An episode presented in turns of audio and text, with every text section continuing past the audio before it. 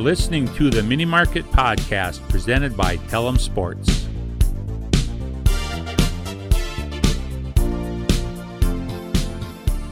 Do you feel it in the air? Spring training. It's here. Welcome back. The Mini Market Podcast. I'm Dalton here with Isaiah, Lucas, and Connor.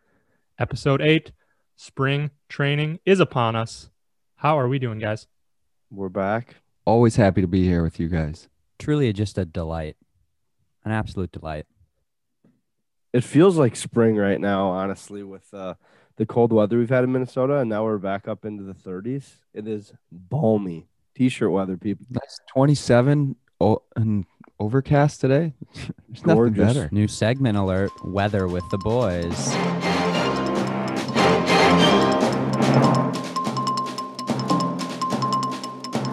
Weather. But that is pretty nice to get a 50 degree swing and still not crack uh, freezing. I mean, that's that's as Yeah. Minnesotan as it gets. Bingo. Not a lot of news coming out of spring training so far. What I think Jay Happ tested positive for COVID, and that's about the biggest news we've had. I think that uh, we all knew somebody was going to test positive for something during uh, during the spring training, and I think most money was on Pineda being positive for HGH again for like the fifteenth time. But turns out it's uh, COVID, so hopefully he's doing well. Who'd have thought? the uh, ha- Jay Happ's doing well, and uh, he gets back, and uh, we have a solidified uh, starting five still.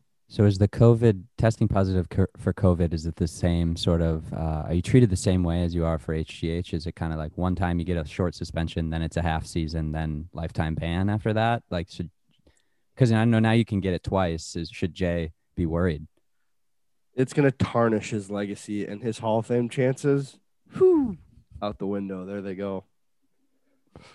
I was going to say another big piece of news coming out was apparently Donaldson is uh, grown out a like mohawk mullet. Um, yeah, Really? Connor's Back to his Toronto yeah, days. That's, that's big, right? Does every Love good that. team need a weird guy, like a really weird guy? Is that like a good sign? have to it have It makes one. me think of um, the Giants for all those years. Hunter Pence, just one of the Oh, weirdest God. dudes out there. uh, I hate Hunter Pence. just the weirdest. He's li- he just looks like he's like the epitome of like what I would not want a baseball player to like do, look like all of it. Like he's just such a gomer. But yeah, I feel like he he's like the 1940s baseball player. He looks like like he just he's not really great at anything. He's just okay at everything, and that's good enough. I was gonna say he's like the guy in MLB the show that you make, but you give him like as you make him look as weird as possible. You know, he's he's got his pants rolled up above his knees. He's got the one batting Mouse glove. head. He's got the weirdest stance you can possibly think of. He's just lanky. He's a weird guy. He's a winner, is what he is. So I don't want to really hear anything else about the guy. True. That's true. You got True. No, but the pants above the knee is an it's an all time middle school, like not even middle school. It's like you're nine years old, you got your first pair of baseball pants, and they don't go like they barely get below your knee, so you got to pull them up, and you have to get it above your knee to make it look like they're longer. It's a vibe. I was thinking it's the, it's like the kid who's on a budget, and like those are the same pants he wore as a nine year old, and now he's trying to squeeze into them in fourteen year old travel ball, and so like the only option, it only it's like full length pants. They just go down to the top of the knee. Do you think when he was at the team tailors, the guy made him like repeat his request like seven times? Like, okay, Hunter, are you sure if I if I if I hem these this high, you're not going to be able to get them below your knee? And I just I just want to be hundred percent sure that that's exactly what you want. And he's like, yeah, I told you I want them hemmed, hem them up. And he's like, well, okay, but Hunter, I really want to be hundred percent clear that if I do this, it's not my fault if they're too short. Yeah, it's like the goal suit or the goal dress where like a woman goes one size down for her wedding dress, like as an I need some motivation. That's basically what he does, but he's never gonna shrink into those pants. so. Oh, that's a good one. You can cut out all the carbs you want, Hunter. You're not getting any shorter. He's like, I don't know, keto's it's pretty serious. Uh, it can really transform your body. Also, not twins related, but have you guys been tracking the Noah Syndergaard Trevor Bauer Twitter beef?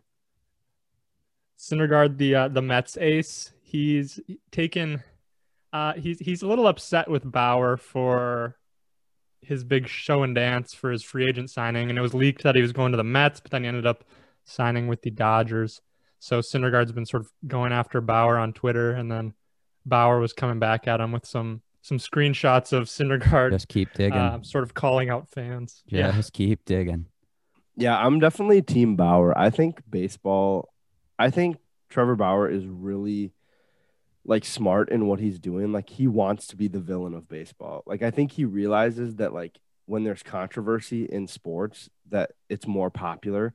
So like he's all about it. Like he he uses Twitter all the time to just go after random people or like basically invite people to go after him by like tweeting stuff out about like his short season Cy Young. Then I think he wore a T-shirt to training camp that was something about like, you know, s- still a Cy Young or something like that. Like he just wants to ruffle feathers, and I love it. I think it's a great, great way to just embrace the role of being the villain, like be the you know the Christian Laettner from the from the Duke basketball days. Yeah, dude, I'm totally with you. He's like taking a uh, page out of WWE's playbook and he's just playing the part of the heel and he's doing it really well.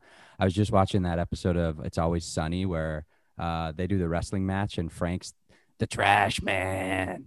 And it, you, everyone loves a good heel. They they keep it going and it keeps you engaged. And I mean, baseball should love this right now because it's it's off season, but it's perfectly timed where like they're starting to get like, hey, baseball's back. Like start thinking about baseball and this is a great way to get people engaged again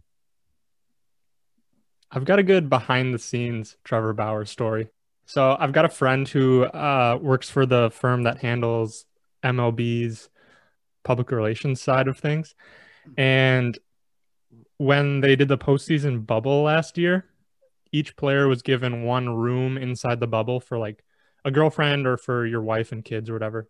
And Trevor Bauer requested two rooms for two separate girlfriends I'm interested. and he asked the rooms to be kept far apart from each other in the bubble. And so they told him, nah, you got to pick one, Trevor. Awesome. oh, that's like the That is in a hilarious. in a little different sense. That's kind of the uh you know favorite kid thing. He's like, I just couldn't decide which one I like better, so I'd like two rooms. i just love them both so much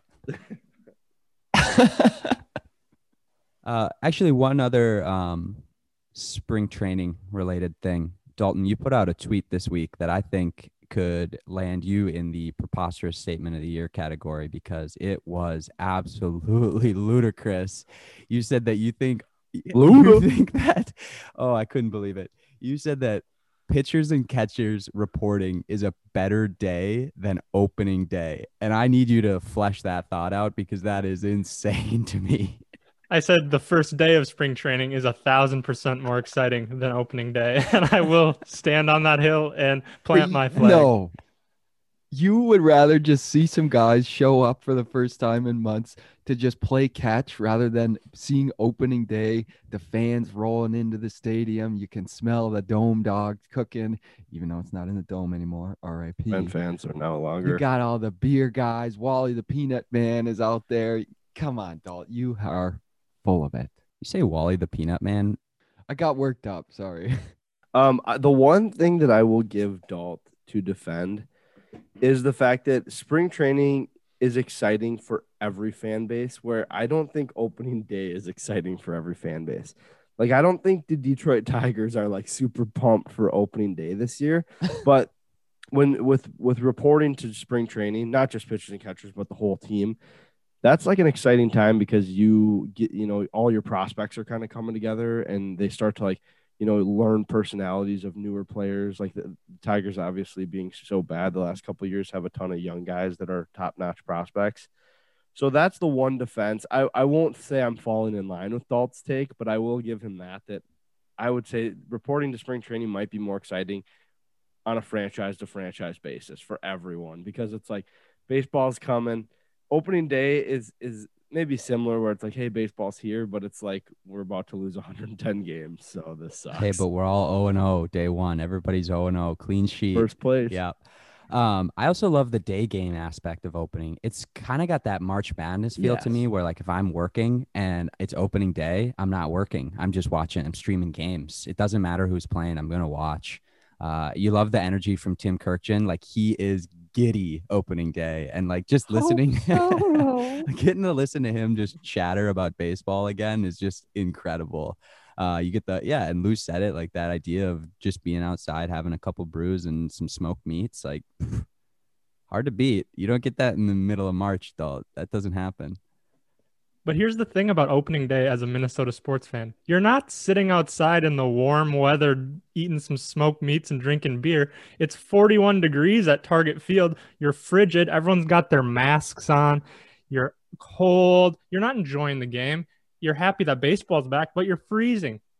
Or opening day, they're playing on the road. And who cares if they're in Toronto or New York or something? That's not exciting spring training, it's warm, it's been cold. We're all inside freezing all winter long. You're getting these pictures of warm weather, palm trees, guys in t-shirts playing some catch. It's Royce Lewis and Josh Donaldson in the cage together. You're seeing Kenta Maeda throw bullpens. It's exciting. The season's ahead of you.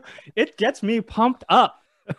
wow, that energy is palpable. Uh, last thing on on opening day Wow. is I will say this: no stadiums giving out free hot dogs and and donuts uh, in the morning of opening day of spring training. It's an opening day thing. So you drive down to the stadium, you get a free newspaper, you get a free Krispy Kreme, and a free dome dog or whatever hot dog of your choice. I mean, come on, that's a great breakfast. That's how you start a really quality day.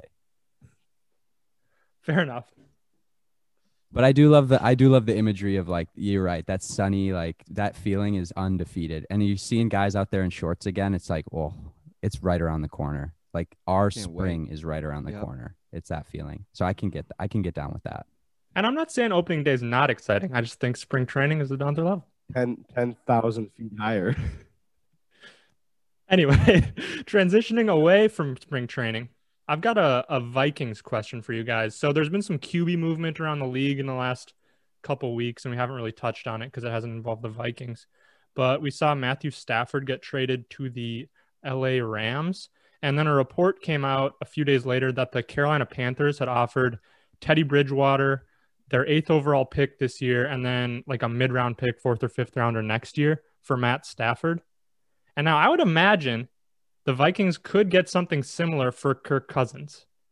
So my question to you is would you say yes or no if the Panthers gave that same offer for Kirk Cousins? So eighth overall pick, Teddy, and then a mid-round pick next year cuz I think we can all agree that Kirk is better than Teddy, but Kirk's going to make like 40 million dollars the next 2 years. Teddy's making 17. So huge drop in the cap frees up a lot of money to do other things with the offense. So just curious to get your guys' thoughts on that. My first question is where where do the Carolina Panthers think their organize, organization is at where they're a quarterback away?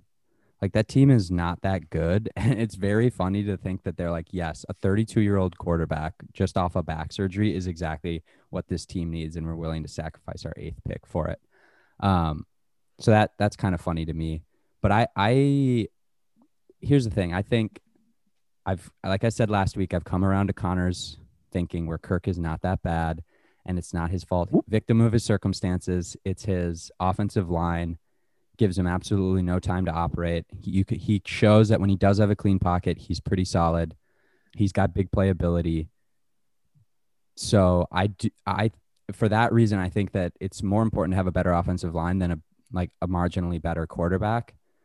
Um, so I would I would say yes to the trade. Use the money to sign some guys on the offensive line, like bolster that up. Because Teddy can do, I think he can do fine in a clean pocket. And then you get the eighth pick, and um, I don't know exactly what's there around eight, but it's always good to have more first round picks. Like it's never going to be bad for a football team. Yeah, here's uh, a couple of the mock or mock drafts I looked at. Um, a guy that they have Carolina taking is Trey Lance, North Dakota State, uh, actually a Minnesota guy from Marshall, and uh, he had a really good college career, but like I don't know, I feel like I don't think the Vikings would go that direction, but they definitely could. I mean, if you're getting Teddy and then initially just bring in a backup right away and Teddy could play for a couple years and then Trey Lance would be here. But I think trading for Teddy or Teddy is like kind of a setback slightly where it seems like we're trying to gather picks and like build for the future a little bit more than maybe like win now. Um, I think Kirk gives us the best chance to win now if they can move some things around and get some offensive linemen. But getting a draft pick would be really nice in the way of bolstering the defense a little bit. Like I think we all saw that last year that we need definitely D line help. We could use another corner. We could use a free safety to replace Harris, maybe a linebacker. So there's a lot that we could do with that eighth pick on the defensive side. But I just I don't think I don't think the Vikings will do it. So I'm gonna say I don't I don't think they should. Trust in the front office. I uh I have a very similar take to Ike. I think I would take that pretty pretty quickly. Um just same reason. I, the big reason for me actually is, is the money aspect because Kirk is going to be making so much money. We've talked about how much cap space is an is an extreme issue with the Vikings. And so if there's no cap space, we can't make the line better. We can't make the defense better. Plus, we get that pick. And, you know, Spielman loves to have those those late mid round picks as well. He could just he would just add that one to the playbook. He would just like, well, we could just take a shot. We have 16 of these picks again in the next three years. So fourth rounder, you could turn that into five or six sevenths. I was just gonna say there's yeah. a thousand percent chance that we get a seventh round pick if this trade goes through as well. Also, one last thing with the Stafford, I am very happy that he is no longer in Detroit and we actually have Jared Goff to play twice a year. Big fan of that. Little California boy going up to Detroit. I know it's a I know it's an indoor stadium, but it's gonna be fun to see. Yeah, Zim's got to be licking his chops. I gotta think, if you're a Detroit fan, you, you got to feel a bit like a Timberwolves fan in Minnesota. Like there just feels like there's no direction in there. Like where is this team going? What what are we trying to build around? Like that's not so much a question for the T Wolves because we got KAT, but I mean it's just like what what is this team? How are we going to win games with this with this team with Jared Goff instead of instead of Matthew Stafford and yeah they have they just have holes all over the place.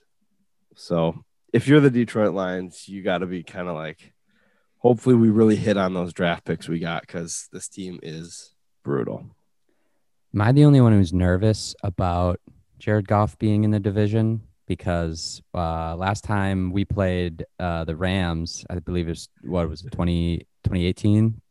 Uh, I he absolutely went off against the Vikes against him. So, and I I credit that hundred percent to Jared Goff. There were no other factors that led to his success. I think he's just a gamer. He understands Zim's defense. He knows how to break it down. So I'm a little bit nervous. I'll just say that. Should we move on to over unders?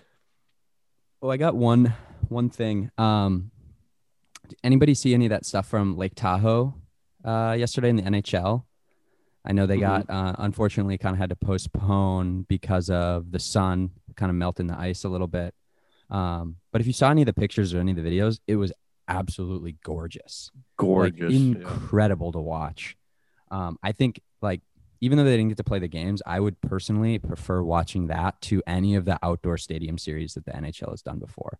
Like I think that from a viewer fan viewer's perspective was so much better than watching them try to do the same thing in a stadium where you don't get any of the cool views like being right on the lake and right on the mountains like they should they should make that like a wouldn't you love to see that in like the north shore or something like that like minnesota like playing just a, a bruiser of an outdoor game up on superior i think that would be incredible to watch yeah it was it was a gorgeous backdrop and setting and stuff and it was unfortunate the way it played out like having to start the game at 12 Eastern time was their reset time and finish up at what 2 a.m. That's just brutal. But uh but other than the fact that the ice sucked, um, yeah, it was it was a super, super gorgeous backdrop. Really cool spot to play. You know, they did a lot of pieces on the on the Lake Tahoe area, especially during that long second, what five hour second intermission break or first intermission break. So yeah, it was really cool. Uh, fun to see the alternative jerseys. I really have come to like that about the NHL that they're willing to just like let the teams go wild with their jerseys on things like this. It's kind of fun to see. So, yeah, it was awesome. Awesome setting. Lake Tahoe's sweet. I've never been there, but I'd love to. We'll have to take a corporate retreat here out, out there someday.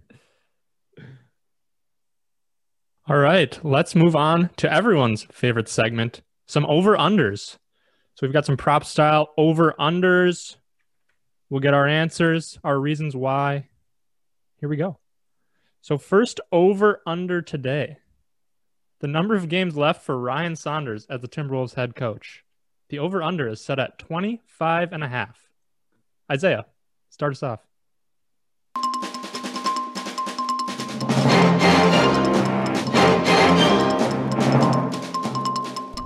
We interrupt your regularly scheduled programming to bring you this news bulletin. Following a 103-99 loss to the New York Knicks, the Timberwolves have fired head coach Ryan Saunders. Saunders finishes his tenure with the Timberwolves with a 43 and 94 overall record in 3 seasons as head coach. This podcast was recorded early in the morning of February 21st, long before Saunders' firing and the answers to this over under were left untouched for you, the listeners' entertainment. I'm a Ryan Saunders defender, so I'm I'm clearly taking the over. I think uh, my main reason above anything else is that uh, Glenn Taylor's a loyal loyalty guy. He's a big loyalty guy, and I think that Ryan seems like a very personable person, and I think he's done a really great job of like fostering really good relationships within the organization and between the team and between upper management, which was something that was severely lacking uh, in Thibodeau's era. So I think that Glenn Taylor, like I, he he appreciates that right now, and I think that um, that's going to at least get Saunders through the end of the season. I think if you also if you're Glenn Taylor and you're making your decisions based on like a bunch of Twitter like people coming at your head coach, like you're probably not uh, thinking in the right way. And and if you change a coach midseason, like you're not going to get anything from it. Like this team's not going to turn itself around miraculously if we have a good coach. Like even if Pop was our coach, they're, they're not all of a sudden going to be a great team. Um, and I think that he's done well in terms of development. I think he's had player development. Um, you've seen some guys do. I think like Naz Reid's a perfect example of a guy who's outperformed, and I you got to credit some of that to a guy like Ryan Saunders as his coach for the last two years and and the final point is i know it's it's as old as anything that you've heard ever but he still has not had his best two players play together and you can't like how can you accurately assess a guy until he's had his best unit together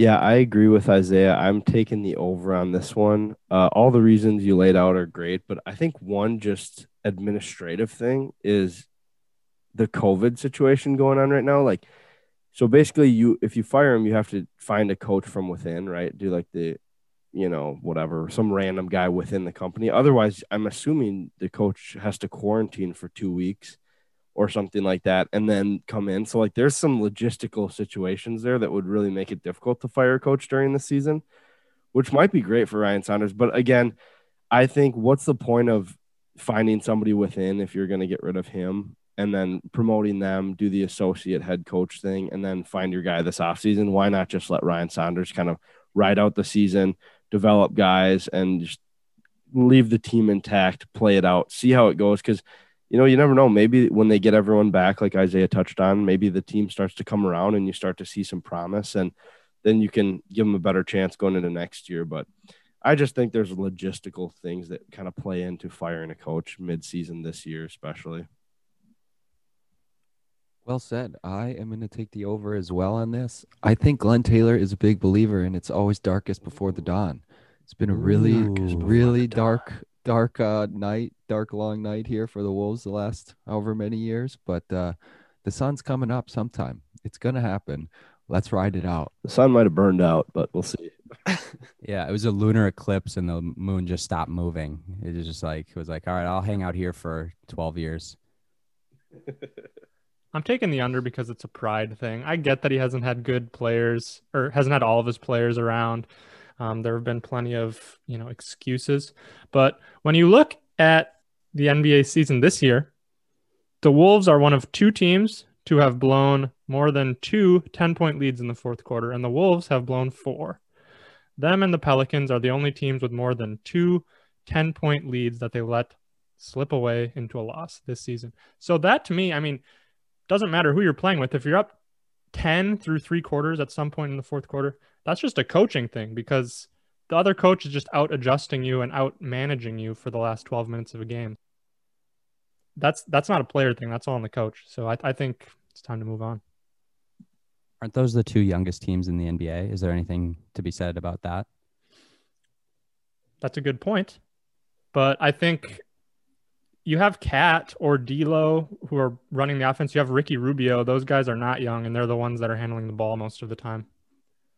If you're listening to Twitter, Ricky Rubio is the problem. So uh, everybody wants Ricky Rubio not to be playing down the stretch. So I, I, I get it that it's it's been some abysmal losses, some truly painful losses, but I, I think it's it's a overinflated view of how good this team is to be like we should have a ton of wins. Like they're still not that great of a team. Like their roster's not great as it is right now.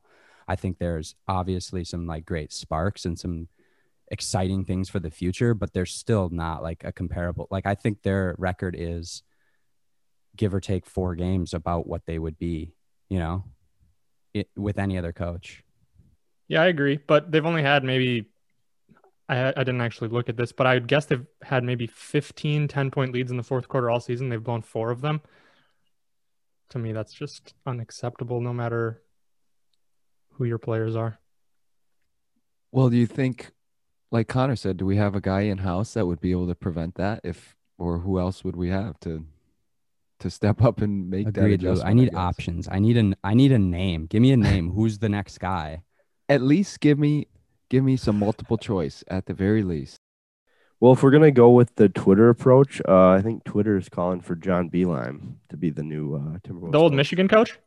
Yeah, Talk to the uh, Cleveland Cavaliers and see how that worked out. That was a tr- if that's who people want, that's exactly what I'm saying. Like you can't have Twitter running your team because that would be an awful, awful match. Like he did not do well. If you like listen to any interviews with Kevin Love, like that team literally hated him. He just like it was that classic like tried to t- treat professional athletes like they're 18 year old college freshmen, and it just doesn't work.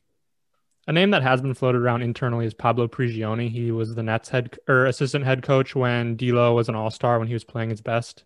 Now he's an assistant coach with the Wolves, and a lot of people think he's going to be a head coach at some point in his career. He was a former NBA point guard, so pretty smart guy.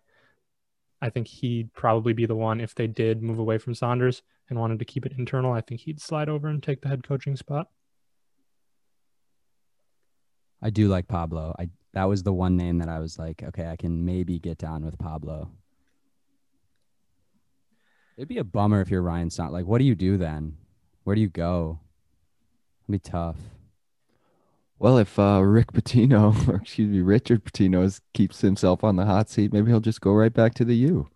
Ooh, that would be interesting. Ayuma. little ooh, a little swap. What about a little swimmity swap? the old Swimmity Swimmity swap. All right, second over under, sticking with the Wolves. The number of trades they make before the end of this season. The over under is set at two and a half. Connor, you want to start us off? Yeah, I uh, I am gonna take the under in this, and I think the reason being, I just don't really see what kind of trade value we have on our team.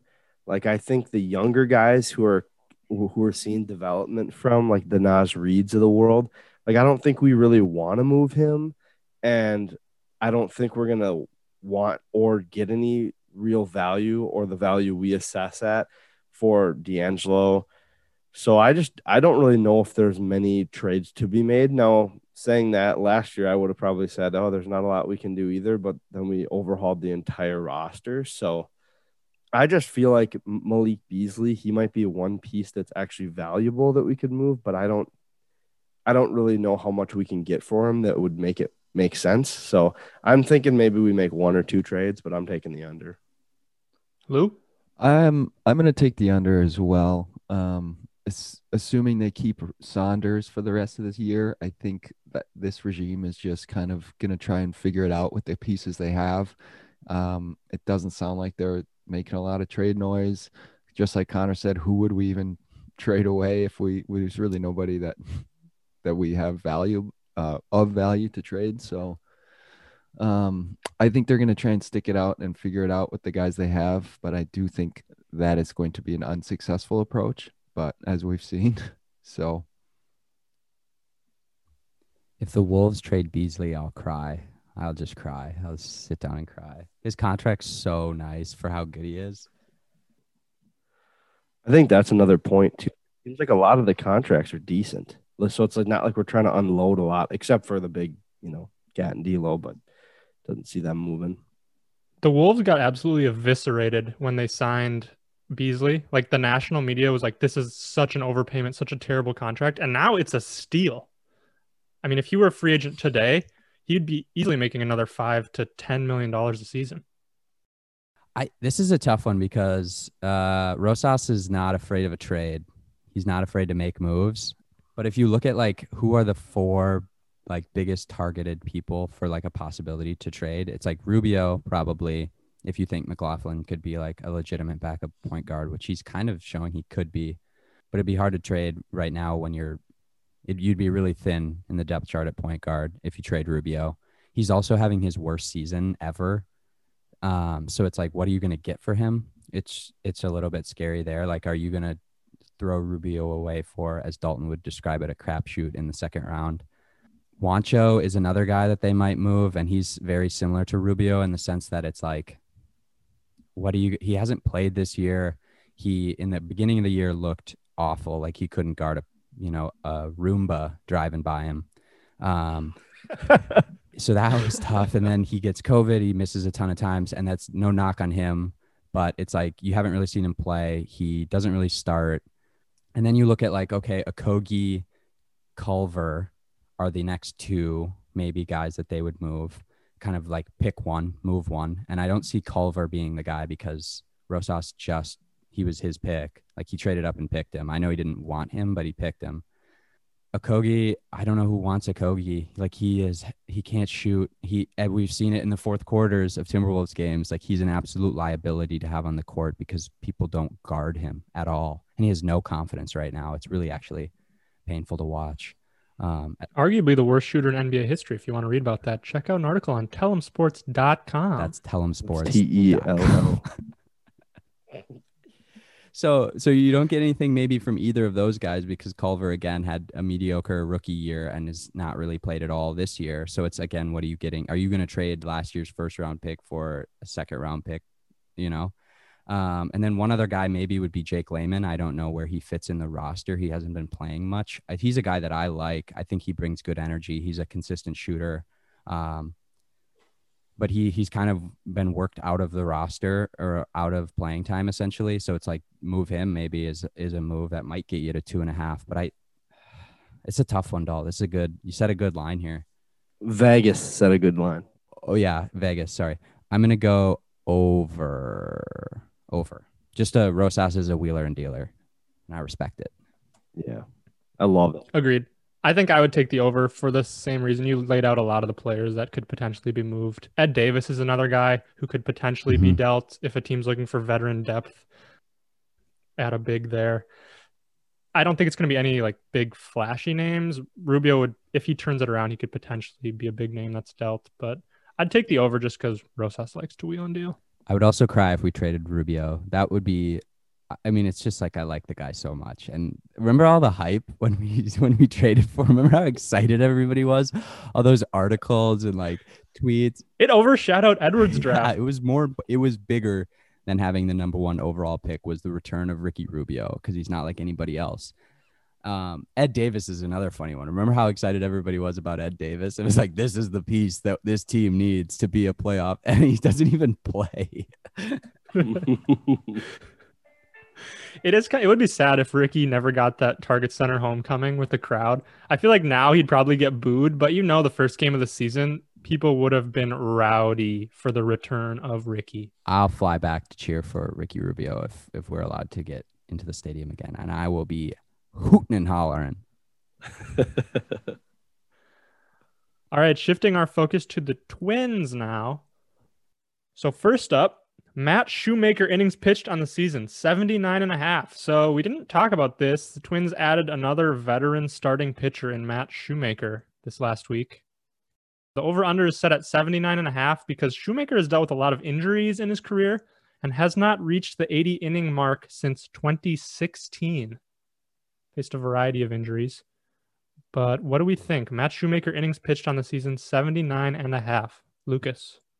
I'm going under. He you you hit the nail on the head. He hasn't touched 80 in over 4 years and I mean even his last 3 seasons were 31, 28 and 28 innings. Um even in a shortened season that's pretty that's pretty tough to to see for a starting pitcher. Um so I think with his his history of injuries it's just I don't think it's going to happen. I do have one thing. I was looking at his list of injuries. He tore his ACL in a rundown. Like how to Come on, Dangerous that's like play. Carpano. Just we talked about it. Shoveling your damn driveway. Come on, man. I, you telling me you're the best athlete on the field and you can't even get in and out of a rundown. Something you play pickle in the backyard with your kid, your neighborhood buddies. You play it every day. I will say in Come his on, defense, under. how often do pitchers practice rundowns? Not Because often enough. From my experience, never. Like in college, never. So and and they probably should in the pros. You'd think, right? They got a lot of their entire job is to play baseball, but I don't. I think that's more on the players. Why is a pitcher involved in a rundown? Right? Aren't we trying to get out in one or two throws? So that's where you bring the team into the locker room and just look at them and say, "Hey, that's on you guys. That's on you." Couldn't agree more. As a former middle infielder, um, there are two people on the field. Wait, you played Yeah, Baseball? two people. Incredible athlete. Um, two people you don't want on the in a rundown that are on the field. One is the pitcher, and two is the catcher. Get your yeah. like slow ass out of the baseline. I don't need you anywhere near this. Like if I'm the guy in a rundown, I'm like, yeah, give it to the catcher. That dude ain't chasing me. I could walk faster than him in those knee pads. Sorry, Lou. No, no smoke there. Um, they throw the ball to the catcher and you turn around as the runner and like who invited the knight in shining armor here just clink clink clink clink clink clink clink but I do, I do love seeing him in there because clips catch I love seeing him in there because those guys they give a hundred percent effort when they're in the rundowns. They're running so hard, they're huffing and puffing down the line. It's incredible to watch. nothing better than when a catcher is like you know trying to get the out and then they like dive in all the catcher's gear and there is a zero percent chance they ever get somebody out when they're diving Never, never. Uh. I will say in uh, Shoemaker's defense, um, oh. I heard the dirt was particularly loose that day. Uh, that was just my report on the ground was particularly loose dirt. ground crew. I am. I'm gonna take the over. I'm. Uh, I'm kind of optimistic about Shoemaker. I know he, his last like legit season was like 2014. I think maybe 2016 is when he had like a decent amount of games. But uh, I just think, I think the Twins do a really good job with handling pitchers. I think they, they really treat them like professionals and kind of say like whatever you need to do to get your body right. And I think that could be a big thing for him this year with kind of an extended off season, as well as like not playing a lot last season. Like he's had a lot of time to recover. So I'm hoping he comes back. And I will say all twins over unders probably hinge on the fact that we have a full season. Because if we play like 120 games, I am smashing this under, obviously. But if uh if it's on a 162 game season, I think he might get around 100 innings. But also that would depend on Dolph's guy Randy Dobnak, how well he's pitching in the five spot. Unless Randy. they want to do six six starters, but uh old Randy Dobnak, he's uh actually not old Randy Dobnak, young Randy Dobnak. He's uh he could be a big factor in how many innings Shoemaker gets depending on how he plays. Quick shout out to Mr. Dobnak, Senior Rick Dobnak. Cost me a like on Twitter last week uh, when I was tweeting about Randy. So Shout out. shout out to the Dobnak family. Love to see sure it. they're listening in Pennsylvania. Yeah, that was Dobnak was the reason that I'm taking the under. I think that by the end of the season, he'll have uh, usurped Shoemaker in that uh, fifth starter role. I think, um, no smoke to it, and I don't want any uh, shade towards Shoemaker. I was looking at him today. I think he's got an all-time beard, an absolute all-time beard. If you have not Googled him, Google him uh, and take a look at the rich color that's coming from that bushy beard. Brian Wilson would be He would proud. be very proud. I gotta say, I'm really excited for him that he was able to sign a contract because the budget that he must spend on just for men hair dye, jet black, is insane. Like I couldn't imagine doing that uh, as a retired man because that he must go through, you know, a two packs a week of that stuff, keeping that beard that dark, and it is glorious. Yeah, if he gets over 80 innings, we might start a GoFundMe for him just for uh, just for men products. I think I'm going to take the over here. Um, he does have an injury history, but when you look at some of his injuries, they're pretty freak. Like Lou mentioned, the torn ACL in a rundown. He got hit in the head with a line drive. Like those really aren't his fault. And then when you look at his career ERA, um, Connor just cracked up. It's just like such a funny, scary image to like see somebody get hit in the head with a line drive, and it really makes you question like why are why are they 60 feet away? Like should we back this up a little bit? Especially when people are throwing as hard as they are and like exit velocities are as high as they are. Like a pitcher wants to back up the mound. This might be a first ever. oh yeah. I'm i'm not not for me not when i throw. If we could go little league world series distance i might have got a few strikeouts back in the day but but it's just like it's so in- incredible to think how close they are how little time they have to react and I mean, I think a lot of people who get hit with line drives end up being okay, but there's like that small chance that the lights go out and all of a sudden you're altered forever. But it's a pretty funny image when when all said and done, everyone's okay watching a guy get drilled with line drive. so dark. and I have multiple times, not in the head, but in various parts of my body. So there was one game story time when my first, it was like one of my first college starts. The first time I faced this guy, he hit a bomb off me on like the first pitch. It was like the third hitter, first pitch to him. And the next time he comes up, hits a screaming line drive off my hip. And I was just like, I never want to pitch for that guy again. Ended up playing for the Saints, so he did okay for himself. But anyway, I'd take the uh, I'd take the over on Shoemaker. He has a career ERA that's lower than Berrios, Pineda, and J Happ. So when he's out there, he's really good. Suck it. Finally, the final over under of the day. The number of Twins pitchers who finish the season with 15 or more wins. Over under set at one and a half. I'm going to kick this one off. I am taking the under. Something I learned in preparation for this podcast. Jose Berrios never won 15 games in his career. 14 twice, but never reached the 15 mark. I think that's largely due to his second half of the season slumps where he kind of blows up in July and August. So I think I'm going to take the under they've got six legit starting pitchers this year, so I could see Rocco doing something funky, maybe a six man rotation in the middle of summer where guys just won't get the the number of starts that they need. I'd go under. I'm gonna go with the over on this one. Um, I think they're Kenta Maeda, Michael Pineda, and Berrios all have the potential to do it. Um, and I think with the bringing Cruz back and having Donaldson and and some of the big bats that will hopefully stay healthy through the year, um, the Bomber squad's just going to give the pitchers some help, and they're going to get some more wins this year. Yeah, I'm gonna take the over as well. I uh I started thinking about this one I was like, oh yeah, we're gonna have probably three with Pineda, kind of like what Lou was saying. And then I was looking at like the 2019 season, and I think there was only like 20 pitchers in the majors that had 15 wins or above. So I was like, well, maybe not. I don't think we're gonna have three of like if it stays consistent with that, obviously, like three of the 20. So I was like, I, I do think Berrios is going to just keep developing. I think he's going to have a pretty good year this year. Um, I think in earlier in the year, I put him in as a potential Cy Young candidate, which was bold, but uh, you never know. We'll see. And I think Ma- Maeda, if, if he has a, anything near last season, I mean, he's going to be he's going to be cruising along. He might even get up towards 20 wins. So, but I do think the potential of six starters could be a real hindrance on this one. Um, I hope they don't do that for the sake of me taking the over here. This is also another tricky one. Um, I think Berrios is again. Shouts to Vegas. Wow, uh, it's like that's their job. Um, I think Berrios is going to benefit from a short season last year, and like just being able to be hopefully fresher through the All Star break because he's we know he's dominant in the early parts of seasons, and he always has this like sort of slide halfway through the year. So maybe it's like this like he's got a little extra in the tank this year because last year was kind of a short season, um, and that might get him over that precipice to 15. Uh, also, I, I like that Maeda. I don't know if I know last year he kind of like shifted the way that he like his pitching style Uh, and now I think maybe hitters are going to be a little bit more ready for it.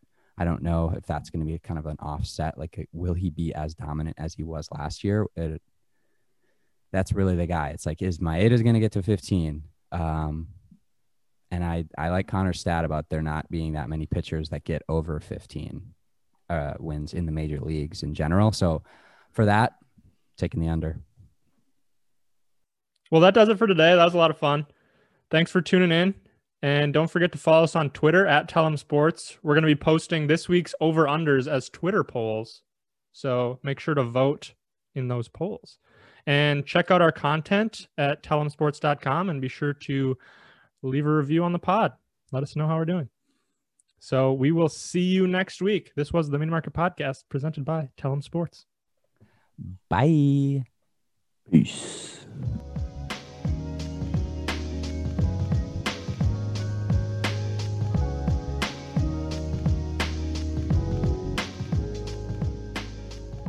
I'll never get those 20 minutes back in my life.